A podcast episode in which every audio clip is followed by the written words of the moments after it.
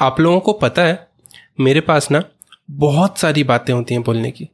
बहुत सारी ओपिनियंस होती हैं कई सारी ग्लोबल प्रॉब्लम्स के सॉल्यूशंस होते हैं पोटेंशियल सॉल्यूशंस दैट इज़ मतलब बिहेवियरल एप्लीकेशन की वेरिएबिलिटी के कारण एग्जैक्ट सॉल्यूशन तो थियोरेटिकली भी इम्पॉसिबल है ना। एनीवे anyway, ये सारी चीज़ें बोलने का सोचता हूँ मैं कई बार फिर लगता है कि नहीं हो पाएगा। कॉन्फिडेंस ही मर जाता है।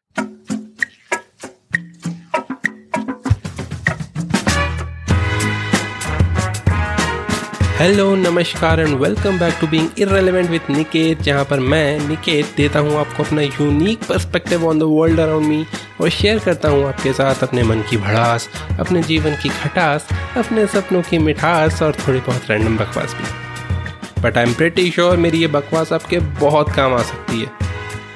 या नहीं भी आ सकती है। मतलब use your wise judgement after all who am I just an irrelevant guy with irrelevant stuff to say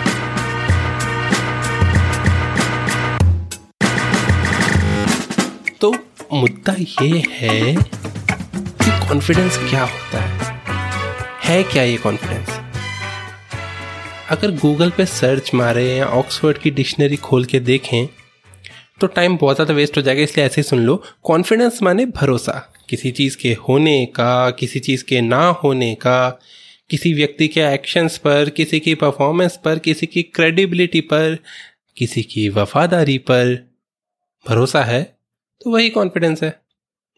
belief वाला भरोसा भी होता है, मगर वो थोड़ा कंसेप्चुअल लेवल का हो जाता है। कॉन्फिडेंस वाला कॉन्फिडेंस वाला भरोसा थोड़ा बिहेवियरल है। और यही वाला जो भरोसा होता है, अगर ये खुद के ऊपर हो जाए तो सेल्फ कॉन्फिडेंस हो जाता है। बट यू नो जितना सिंपल इसका मतलब है ना, उससे कहीं ज़्यादा मुश्किल इसका इस्तेमाल इम्प्लीमेंटेशन इम्प्लीमेंटेशन को इस्तेमाल बोलते हैं या कुछ और बोलते हैं? जो भी बोलते हैं, मेरे को बताना है ना। इम्प्लीमेंटेशन इसका बहुत मुश्किल है। I am not going to lie ये एपिसोड स्टार्ट करने के पहले इनफैक्ट ये पॉडकास्ट स्टार्ट करने के पहले, और पॉडकास्ट की होस्टिंग वगैरह सब सेटअप करने के पहले भी मेरे हाथों पे ना सॉलिड वाला पसीना आने लगता है। मतलब सॉलिड स्टेट नहीं सॉलिड क्वांटिटी पसीना सॉलिड कैसे हो सकता है? मुद्दे की बात यह है कि पसीना आने लगता है, और पसीना होता है वो नर्वसनेस वाला, जो कॉन्फिडेंस कम होने के कारण हो जाता है ना, वो वाला। It is partially because of the गर्मी जो बाहर है और जो रैंडमली बारिश हो जाती है तो उससे ह्यूमिडिटी वगैरह भी बढ़ जाती है। मगर most importantly it is because क्योंकि मेरे में ढेर सारे सवाल उबलने लगते हैं कि क्या करें, क्या ना करें ये कैसी मुश्किल है टाइप्स वाले। मतलब सेल्फ कॉन्फिडेंस जो है, उसका एग्जैक्ट एंटीथेसिस अगर देखा जाए तो वो हो जाता है सेल्फ डाउट मतलब मेरे दिमाग में जो कंसेप्ट चलता है, वो यही कहूँगा मैं। एकदम विलोम है self confidence self doubt confidence का उल्टा होता क्या है वैसे? अनकॉन्फिडेंस इनकॉन्फिडेंस डाउट ही होता होगा ना? मुद्दे की बात यह है कि मेरे अंदर सेल्फ डाउट के पहाड़ उबल उबड़ने लगते हैं, उठने लगते हैं। खुद की परफॉर्मेंस कैपेबिलिटीज पर डर के बादल मंडराने लगते हैं। हो पाएगा या नहीं हो पाएगा? अपलोड कर दिया, उसके बाद पब्लिक ने सही से रेस्पॉन्ड नहीं किया तो? खराब रिएक्शन आए तो? इतनी मेहनत करी है, सामने से रेस्पॉन्स नहीं आया तो सबको बड़ा हो जाएगा। सोशल प्रेजेंस वैसे ही ना के बराबर है। लूज एपिसोड बने तो और लोग अनफॉलो करने लगेंगे। ढूंढ ढूंढ के रिपोर्ट भी करने लगे शायद। फिर इंस्टाग्राम ट्विटर पे मुझको बैन कर देंगे अगर तो। मेरे पास तो कंगना जैसी मीडिया फॉलोइंग भी नहीं है कि मैं अपना पक्ष रख सकूँ भाई साहब। बट आई डाइग्रेस मुद्दे की बात यह है कि कॉन्फिडेंस की कच्ची डोरियों डोरियों डोरियों की स्ट्रेंथ डगमगाने लगती है भाई साहब मेरी। And not just this podcast जब खुद की कोई मूवी अपलोड करता हूँ या स्क्रिप्ट ही क्यों ना लिख रहा हूँ कॉन्फिडेंस हिलता रहता है भाई। एंड अभी तो मतलब इतना हो गया कि थोड़ा बहुत एक्सेप्टेंस वाली स्टेज में आओ कि अच्छा कॉन्फिडेंस जा रहा है। ठीक है ठीक है अपना ही है। मैं आपको एक कहानी बताता हूँ। जो मेरे को हमेशा याद रहती है। दो आ, मेरे स्कूल लाइफ में दो ऐसे इंसिडेंट मेरे को हमेशा याद रहते हैं जहाँ पे मेरे कॉन्फिडेंस कम होने के कारण एक्चुअली तीन। जहाँ पे मेरे कॉन्फिडेंस कम होने के कारण मेरे को ऐसा अंदर से लगा था कि यार शिट यार कॉन्फिडेंस कहाँ गया मेरा? तो एक तो है जब मैं दूसरे स्कूल में गया था फॉर हिंदी डिबेट बहुत अच्छा डिबेट लिख के गया था मैं। इनफैक्ट एक बार इंग्लिश के लिए भी गया था। चार हो गए। वो यार, कितना कम कॉन्फिडेंस था मेरे पास। ठीक है तो मैं डिबेट के लिए इंटर स्कूल डिबेट के लिए गया था मैं। सेंट पॉल स्कूल गया था मैं। सेंट पॉल्स में हिंदी डिबेट थी आई गेस तो वहाँ पे मैं गया था।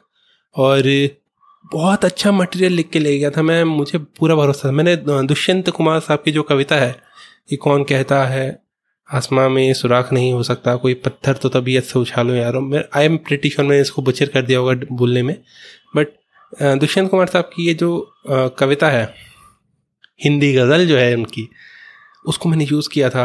और मेरे को टॉपिक तो याद नहीं किस टॉपिक पे था, मगर मैंने कंटेंट मटेरियल बहुत अच्छा लिखा था। मगर स्टेज पे जाने के बाद ना उस सारा कंटेंट भूल गया मैं। तो आई गेस वो स्टेज फ्राइट कह सकते हैं उस चीज़ को बट स्टेज फ्राइट क्यों होती है? बिकॉज़ आपके पास अंदर से कॉन्फिडेंस नहीं होता है। अगर आप कॉन्फिडेंट हो तो स्टेज फ्राइट का आई गेस औचित्य बहुत ज़्यादा रह नहीं जाता है। एक और चीज़ बताऊँगा मैं। ये तो दूसरे स्कूल में गया था तो वहाँ पे वो वाली चीज़ थी। एक और चीज़ ये आ जाती है कि एक बार मैं अपने खुद के स्कूल में था। इंग्लिश डिबेट थी। और जो मेरे से कम्पीट कर रहे थे उस डिबेट में वो मेरे ही दोस्त थे तो मैं उनको जानता भी था। फिर भी, क्योंकि सुनने वाले लोग नए थे तो वहाँ पे भी जो एकदम हाथ हाथ, हथेली होती है ना, हथेली। हथेली में पसीना आता है और मतलब पसीना आ रहा है तो ऑब्वियसली आपको ऐसा लगता है कि गर्मी हो रही है, मगर आपकी बॉडी में ठंड लगने लगती है। थोड़ा बहुत फ्लू के टाइम पे भी ऐसे सिम्टम्स होते हैं बट उस टाइम पे मेरे को फ्लू नहीं था, इतना मेरे को पक्का याद है। उस टाइम पे नर्वसनेस स्टेज फ्राइट और सेल्फ डाउट भरा हुआ था। एक मेजर बड़ा वाला इंसिडेंट जो मेरे को याद आता है अपने स्कूल की लाइफ का, वो था जब मैं स्कूल के इलेक्शन में खड़ा हुआ था, या ये कह सकते हैं मुझे खड़ा किया गया था for the post of red house captain it was I guess red house captain या रेड हाउस वाइस कैप्टन जो भी था। अगर रेड हाउस कैप्टन था तो मैं इलेवेंथ क्लास में रहा हूँगा और अगर रेड हाउस वाइस कैप्टन था तो मैं टेंथ क्लास में रहा हूँगा तो मुद्दे की बात यह है कि हमको इलेक्शन में खड़ा किया गया। अब इलेक्शन ये हमारा पहला था। कैबिनेट के लिए हम पहली बार खड़े नहीं हो रहे थे, मगर इलेक्शन ये पहला था। इससे पहले मैंने आपको अपने एक पुराने एपिसोड में बताया था कि मैंने बीच में स्कूल स्विच किया था। टेक्निकली और भी और भी बार किया था, मगर एक मेजर स्विच किया था मैंने सेवन्थ के बाद। एट्थ में जाते टाइम मैं C, B, S E school में गया था, एम, पी, बोर्ड से निकल के। पहले मैं क्वीन मेरी स्कूल में पढ़ता था, फिर मैं सेंट थॉमस स्कूल में गया था। क्वीन मेरीज में जब तक मैं प्राइमरी क्लासेस में था, मैं प्राइमरी सेक्शन का स्टड था भाई साहब। स्टार था मैं वहाँ पे। रेपो बन गई थी एक। सारी टीचर्स जानते थे, सारे जूनियर जानते थे। दो अलग अलग शिफ्ट में स्कूल लगता था प्राइमरी का अलग और हाई स्कूल का अलग। तो हाई स्कूल वाले लोग भी मेरे को जानते थे। मगर फिर मैंने स्कूल चेंज किया। स्कूल चेंज करने के बाद I was just another name with an with a replaceable face अगर मेरा नाम किसी और चेहरे के साथ भी लगा दो तो देखने वाले को सम, कोई फ़र्क नहीं पड़ेगा। कोई रिलेटिबिलिटी नहीं है कि अच्छा निकेत नाम है ये ये लड़का है। तो कुछ नहीं था। मैं और मेरे जो स्टार्टिंग के तीन चार साल थे मैं सिर्फ़ पाँच साल स्कूल में था मगर स्टार्टिंग के तीन चार साल मेरे उस रैपो को बिल्ड करने की कोशिश करने में लग गए। पाँचवें साल तक आते आते मैंने सोचा कि छोड़ो, जाओ भाड़ में, मेरे को एंजॉय करना है ये साल। मगर मुद्दे की बात यह है जब इलेक्शन के लिए हमको खड़ा किया गया, तब हमको उस पूरे स्कूल में कोई नहीं जानता था। और हाइट सुनिए आप। इलेक्शन कैंपेन का पहला दिन असेंबली में जाके हम लोगों को अनाउंस करना था कि हम खड़े हो रहे हैं। उस दिन हो गई बारिश। बारिश हो गई तो जितने बच्चे असेंबली की लाइन में खड़े होने वाले थे, वो असेंबली की लाइन में खड़े ना होके अपनी अपनी क्लासेस में खड़े होकर प्रेयर कर रहे थे। हम और मेरे साथ जो साथ में लोग खड़े हुए थे कैंपेन इलेक्शन में, वो सब ग्राउंड पे स्टेज के ऊपर माइक पर अपनी कैंडिडेचर कैंडिडेचर बोलते हैं कैंडिडेशन बोलते जो भी बोलते हैं, वो अनाउंस कर रहे थे और अपनी अपनी क्लासों में खड़े होके वोटर्स जो हैं, वो सिर्फ़ सुन रहे थे। उन्होंने सुना कि मैं निकेत मालवीय, इस क्लास का विद्यार्थी रेड हाउस वाइस कैप्टन के लिए खड़ा हो रहा हूँ। आप प्लीज़ मुझे वोट दीजिए। ऑब्वियसली मैंने इंग्लिश में बोला था बट मैंने ये बोला। सुनने वालों ने सुना कि निकेत नाम का बंदा खड़ा हो रहा है, उसके साथ तीन नाम और सुने उसने। निकेत के साथ चेहरा कोई एसोसिएट करने वाला था नहीं उसके पास। ये नाम शायद मोस्ट प्रोबेबली उसने पहली बार ही सुना होगा। ये सारे सवाल, ये सारे ख्याल दिमाग के अंदर चल रहे थे और मैं अपने इलेक्शन की पहली कैंपेन में बॉम्ब कर गया। भयंकर बॉम्ब कर गया। वो सीन मुझे अभी तक याद आता है। तो ये था मेरा self confidence self self doubt वाले मेजर एग्जाम्पल्स मैंने अपनी लाइफ के सारे एग्जाम्पल्स और जो ऐसे आसपास जो चीज़ें होती हैं, उसको ध्यान में देते हुए मैंने सोचा कि क्यों होता क्यों है यार, ये कॉन्फिडेंस की कमी सेल्फ डाउट क्यों आता है? तो मेरे दिमाग में कुछ मेजर रीजंस निकल के आए। सबसे पहला रीज़न था लैक ऑफ़ स्किल आप जो चीज़ करने वाले हो या जो चीज़ करने की सोच रहे हो, उस चीज़ को करने के लिए अगर आपके पास required skills at this moment नहीं है तो ऑब्वियसली आप खुद की एक्सपेक्टेशन के हिसाब से भी शायद अच्छी तरीके से परफॉर्म नहीं कर पाओ। तो ऑब्वियसली डाउट तो आएगा ही दूसरा रीजन निकल के आया कि लैक ऑफ़ प्रैक्टिस भी आपके पास स्किल है। बट आपने उन स्किल्स को इनफ बार अभी तक यूज़ नहीं किया है। यू आर अ प्रोडिजी आपकी बैटिंग स्टाइल बहुत जोरदार है। मगर आपने नेट प्रैक्टिस भी ठीक से नहीं करी अभी तक। तो ऑब्वियसली आपको स्ट्राइक पर जाने के पहले डाउट तो आएगा ना दिमाग में। तीसरा रीजन निकल के आया लैक ऑफ़ एक्सपोजर या अपॉर्चुनिटी या एंकरेजमेंट आपने स्किल इकट्ठी कर ली है, आपने अपने लेवल पे बहुत सारी प्रैक्टिस भी करी है, मगर जो लोग आपको एक्सपोजर या अपॉर्चुनिटी या सिर्फ़ एंकरेजमेंट भी दे सकते हैं, उन्होंने अभी तक आपको वो चीज़ नहीं दी है। तो आपको लगता है कि यार एक्सपोजर क्यों नहीं मिला? शायद मुझमें कुछ कमी है। शायद मैं अभी तैयार नहीं हूँ। शायद मुझे यहाँ पे नहीं परफॉर्म करना चाहिए या फिर ये चीज़ नहीं करना चाहिए। शायद मैं इस लायक नहीं हूँ। वो सारे सेल्फ डाउट घूमने लगते हैं दिमाग में। चौथा है पुअर ट्रैक रिकॉर्ड मेरे को याद है जब मैं उस इलेक्शन कैंपेन के लिए खड़ा हुआ था तो मेरे दिमाग में वो चीज़ भी चली थी कि भैया खुद के क्लासमेट्स के सामने डिबेट में मैं बॉम्ब कर गया था, यहाँ पे तो पूरा स्कूल मेरे को सुन रहा है। भले ही देख नहीं रहा था बट सुन तो फिर भी रहा था। तो अगर आपके पास्ट में फेलियर्स हुए हैं तो आपकी प्रेजेंट की परफॉर्मेंस को वो अफेक्ट करते हैं डाउट बना के। पांचवा है पुअर मेंटल या फ़िज़िकल हेल्थ अगर आपका पेट भी खराब है तो भी आपका ध्यान बार बार वहाँ पर जाए और आपका कॉन्फिडेंस उस पर्टिकुलर परफॉर्मेंस पे, उस पर्टिकुलर मोमेंट पे डगमगाया हुआ रहेगा। And mental health is much more worse in that आप खुद को दिलासा दोगे कि आपकी तबीयत ठीक है बट आप ठीक नहीं हो। उस कारण से भी आपके दिमाग में बहुत सारे ख्याल चलते रहेंगे। आई एक कारण ये भी हो सकता है कि बहुत सारे ख्याल जब दिमाग के अंदर रहते हैं तो आप उस एक चीज़ पे कॉन्सेंट्रेट नहीं कर पाते जो आपको करना है। आप इस चीज़ पे कॉन्सेंट्रेट करने लगते हो कि उस एक चीज़ पे कॉन्सेंट्रेट करना है, मगर उस चीज़ पे कॉन्सेंट्रेट नहीं कर पाते क्योंकि आप इस चीज़ पे कॉन्सेंट्रेट कर रहे हो कि उस चीज़ पे कॉन्सेंट्रेट करना है। आई एम प्रिटी श्योर ये पूरा सेंटेंस आपको समझ में नहीं आया होगा बट मेरे दिमाग में बोलते टाइम काफ़ी क्लियर था। अगला जो कारण मेरे को समझ में आया that is FOMO peer pressure आप अगर कोई काम करने जा रहे हो, कुछ परफॉर्म करने जा रहे हो और आपके दिमाग में ये चल रहा है कि उसने भी किया था। मेरा एक दोस्त है, उसने भी किया था।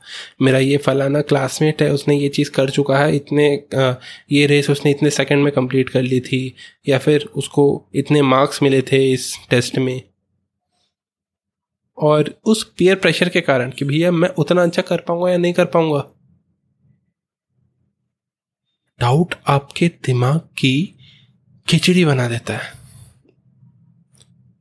एक और मेजर रीज़न जो दिमाग में आया था मेरे date was change in environment आप अभी तक काफ़ी करंट एग्ज़ाम्पल आप अभी तक इंडिया में आईपीएल खेल रहे थे। अब एकदम से आप दुबई जाके खेलोगे। हो सकता है कि जितना अच्छा परफॉर्मेंस यहाँ पे हो रहा था, उतना अच्छा। वहाँ पे सिर्फ़ इस कारण से भी नहीं हो पाया कि नई जगह है। बाउंस अलग तरीके से होगा। टेम्परेचर अलग तरीके से अफेक्ट करेगा गेम को ओस वगैरह आ सकती है या फिर नहीं आ सकती है, जो भी है, फलाना ढिंकाना। और एक जो चीज़ मुझे इस सारी चीज़ों में समझ में आई है कि whatever be the reason it is normal it is okay ठीक है सेल्फ डाउट आ रहा है, ठीक है। नथिंग टू ऐसे बहुत ज़्यादा लोड सिर्फ़ इस चीज़ के कारण लोड लेने की कोई ज़रूरत नहीं दिमाग पे कि सेल्फ डाउट आ रहा है। Except that and then tackle how to deal with it ये सोचने में मत लग जाओ कि क्यों आ रहा है क्यों आ रहा है क्यों आ रहा है? फ़र्स्ट थिंग इज़ आ रहा है ठीक है। चलो अब देखते हैं इसको कैसे हटाना है। और मेरी लाइफ में ये जो चीज़ थी कैसे हटाने वाला है वो सिर्फ़ एक आ, मेरे डिसीज़न के कारण मेरे को लगता है कि इम्प्रूव हुई है और वो डिसीज़न है don't say no to an opportunity मैंने जब अपनी नौकरी छोड़ी थी एपीटी में जब मैं काम करता था उसके बाद आ, मैंने जब अपनी नौकरी छोड़ी थी जब मैं कोचिंग सेंटर में काम करता था उसके बाद तमाशा देखने के बाद जब मैंने नौकरी छोड़ी तो मैंने फ़िल्म मेकिंग के लिए कोशिशें करना चालू किया। एक स्क्रिप्ट भी लिख आ, नहीं टेक्निकली एक स्क्रिप्ट तब तक लिखी नहीं थी जब तक का किस्सा मैं बता रहा हूँ। बट मैं मूवीज़ देखता था और मूवीज़ के रिव्यू लिखता था। इस उम्मीद में कि मैं ब्लॉग के थ्रू एडसेंस रेवेन्यू इकट्ठा करके फिर उन पैसों से मूवी बनाऊँगा। मुद्दे की बात मैं रिव्यूज़ लिखता था। मेरा एक दोस्त था क्लासमेट था स्कूल में। उसको आ, उसको एक नुक्कड़ नाटक प्लान करना था। नुक्कड़ नाटक मैनेज कर रहा था वो नुक्कड़ नाटक मतलब वो पूरा करता धरता था उस नुक्कड़ नाटक का। उसने मुझसे पूछा कि आर यू इंटरेस्टेड मैंने बोला हाँ ठीक है करेंगे। अभी और कुछ नहीं कर रहे जो करेंगे। And I think that was a very big turning point of my life because उस नुक्कड़ नाटक को करने के डिसीज़न के कारण मैं मिला आदित्य कुलश्रेष्ठ उर्फ़ कुल्लू जो कि एक बहुत up and coming comic artist हैं। मतलब कॉमिक बनाता नहीं है, वो स्टैंड अप कॉमिक है। I met Sahil Khan I met Pooja Malviya जिन दोनों ने मेरी पहली शॉर्ट मूवी जंप में बहुत ज़ोरदार काम किया, बहुत शानदार अप्रिसिएशन मिला मुझको उनकी परफॉर्मेंस के लिए भी और उस मूवी के लिए भी। And along with this, i got the opportunity to be present at my first open mic. एक भोपाल के एक काफ़ी फ़ेमस होटल के रेस्टोरेंट में ओपन माइक हो रहा था। And it was one of the first open mics in the city और हमें बस पता चला कि वहाँ पर ऐसा कुछ हो रहा है। और वो नुक्कड़ नाटक में जो मेरा दोस्त था विपुल जिसने मुझे बुलाया था, नुक्कड़ नाटक आने के लिए वो मैं और आदित्य कुल श्रेष्ठ हम तीनों ही वहाँ पे गए और हम तीनों ने ही वहाँ पे परफॉर्म किया। एंड एज एक्सपेक्टेड मेरी वहाँ की परफॉर्मेंस बहुत ज़्यादा अच्छी नहीं गई, मैं बॉम्ब किया। बट क्योंकि मैंने परफॉर्म किया था और सुनने वाले लोग इंटरेस्टेड होते हैं, ये पता चला था, मेरे अंदर थोड़ा सा कॉन्फिडेंस बढ़ना चालू हुआ था कि भैया और करूँगा मैं। फॉलोइंग दैट एक और ओपन माइक हुआ। It was in a restaurant once again restaurant का नाम था मे बी देयर अभी वो रेस्टोरेंट ऑपरेशनल है या नहीं, वो पता नहीं। बट वो जो जगह थी, वो काफ़ी स्पेशल है क्योंकि वहाँ पे ओपन माइक्स में मेरा कॉन्फिडेंस बहुत ज़ोरदार बिल्ड हुआ।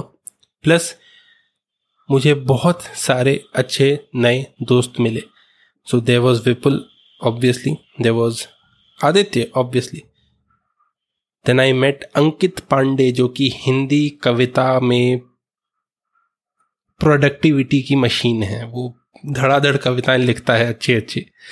एक मिले मुदित श्रीवास्तव, जिनकी कविता गोल के रूप में देखी जा सकती है। भैया, इस लेवल तक लिखना है। सरल, सटीक, सुंदर। वहाँ मिले मुझे प्रतीक भाई। प्रतीक भाई वंस अगेन गुलजार साहब का एक, गुलजार साहब लाइट है वो। वहाँ मिले जयंत भाई जयंत भाई, अलग इंटेंस जयंत भाई के साथ हमारी कोलेब्रेशन आगे और भी ज़्यादा अच्छी हुई। उनकी जो पहली किताब है वो मेरी कंपनी के अंडर हम लोगों ने पब्लिश करी। वहाँ मिले असीर भाई असीर भाई के साथ मिलके हमने कंपनी चालू करी। वहाँ साहिल भाई तो मिले ही थे, युवराज भाई मिले, जिनके साथ मिलके आगे जाके हमने एक गाना बनाया। वो गाना अभी तक रिलीज़ नहीं हुआ है इनशाला जल्दी रिलीज़ कभी होता है तो आप लोगों को बिल्कुल पहले पहले बताया जाएगा।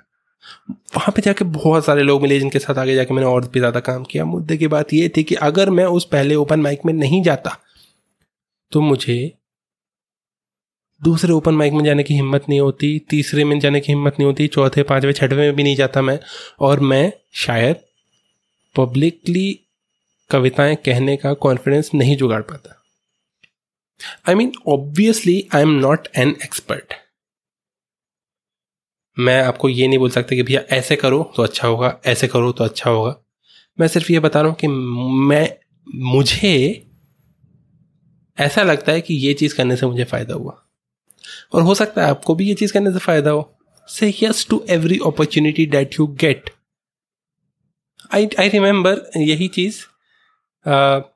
मैं जब नौकरी मैंने छोड़ी थी तो मेरे पास काम करने के लिए कुछ नहीं था। ब्लॉग में भी अभी इन्वेस्टिंग ही चल रही थी। उधर से रेवेन्यू एट अभी आज तक भी नहीं आया उधर से रेवेन्यू 2016 में ब्लॉग स्टार्ट किया था मैंने।